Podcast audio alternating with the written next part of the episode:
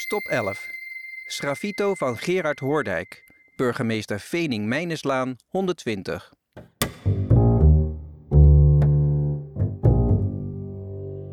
Toen ik hier opgroeide vond ik het eh, dodelijk saai hier. Maar een paar jaar geleden deed ik een wonderlijke ontdekking.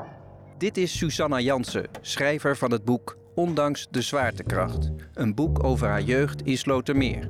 Ik, ik werkte in een hoog gebouw langs de ringweg. En ik keek uit over de stad. En ik zag ineens het onderscheid tussen het, de oude stad, zou je kunnen zeggen, binnen de ring, en die buiten de ring.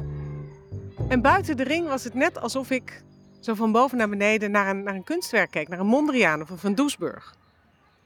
Die, die, die brede straten en smallere straatjes ertussen in de ordening van, van ja, de plattegrond.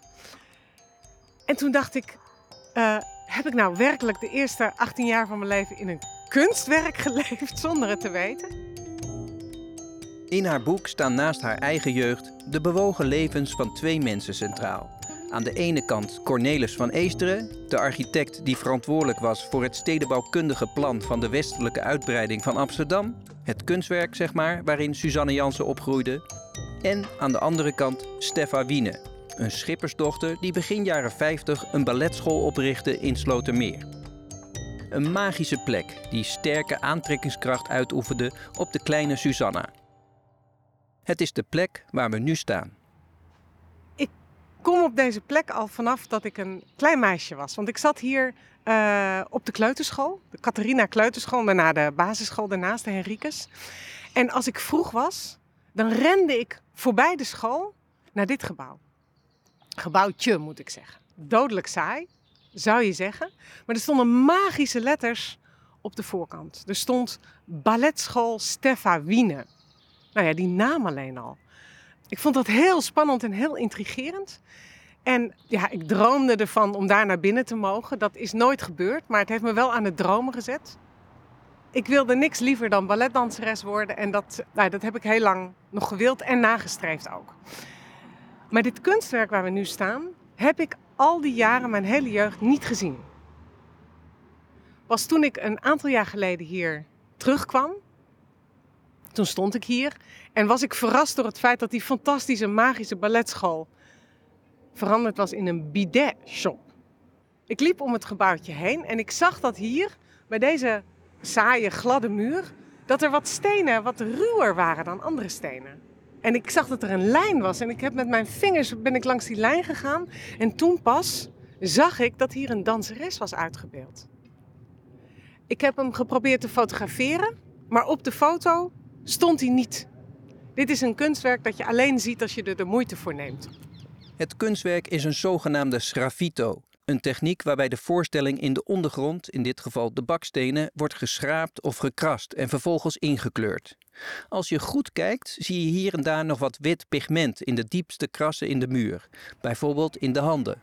Ja, en daarboven heel klein beetje. En in die hoek? Het zijn de restjes van de originele verf die de tand destijds hebben doorstaan. Ja. Deze danseres is gemaakt door kunstenaar Gerard Hoordijk. Gerard Hoordijk was bevriend met Piet Mondriaan. Ze woonden in de, hetzelfde gebouw in Parijs bijvoorbeeld.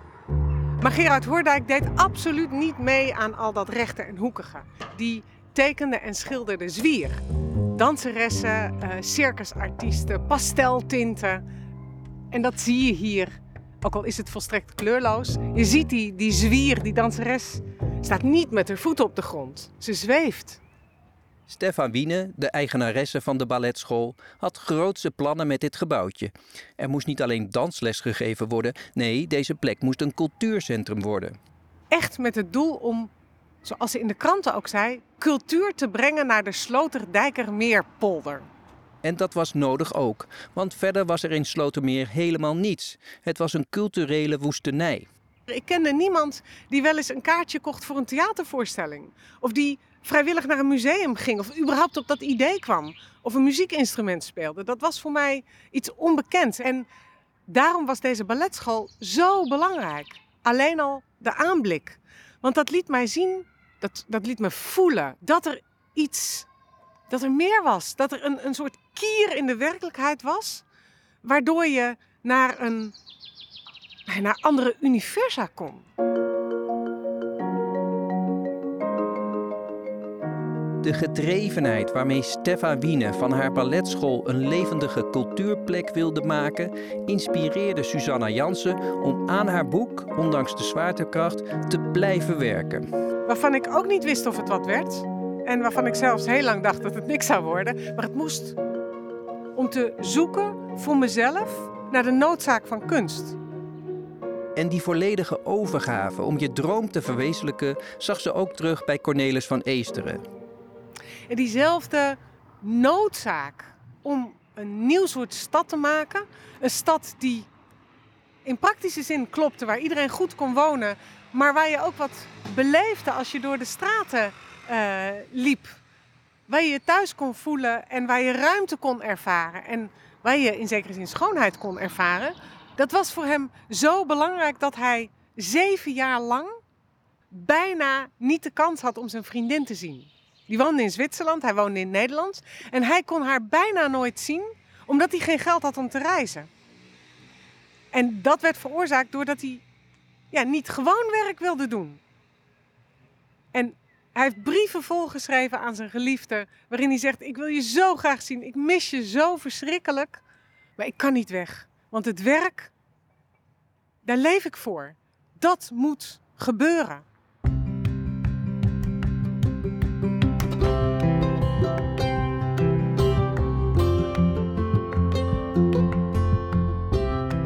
Volgens Susanna Jansen waren Steffa Wiene en Cornelis van Eesteren hun tijd ver vooruit.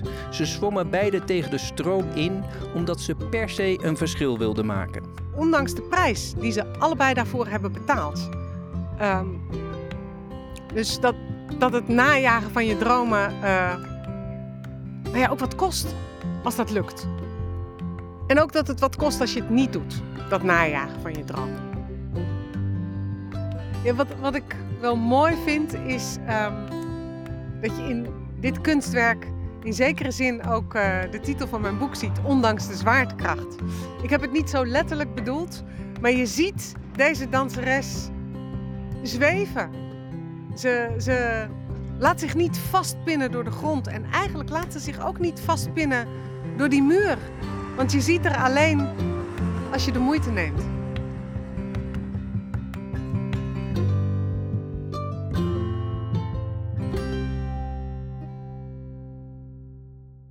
Einde stop 11. Fiets nu naar de burgemeester Fokstraat, nummer 59. Bij de voetgangersdoorgang vindt u de muurschildering die in stop 12 centraal staat.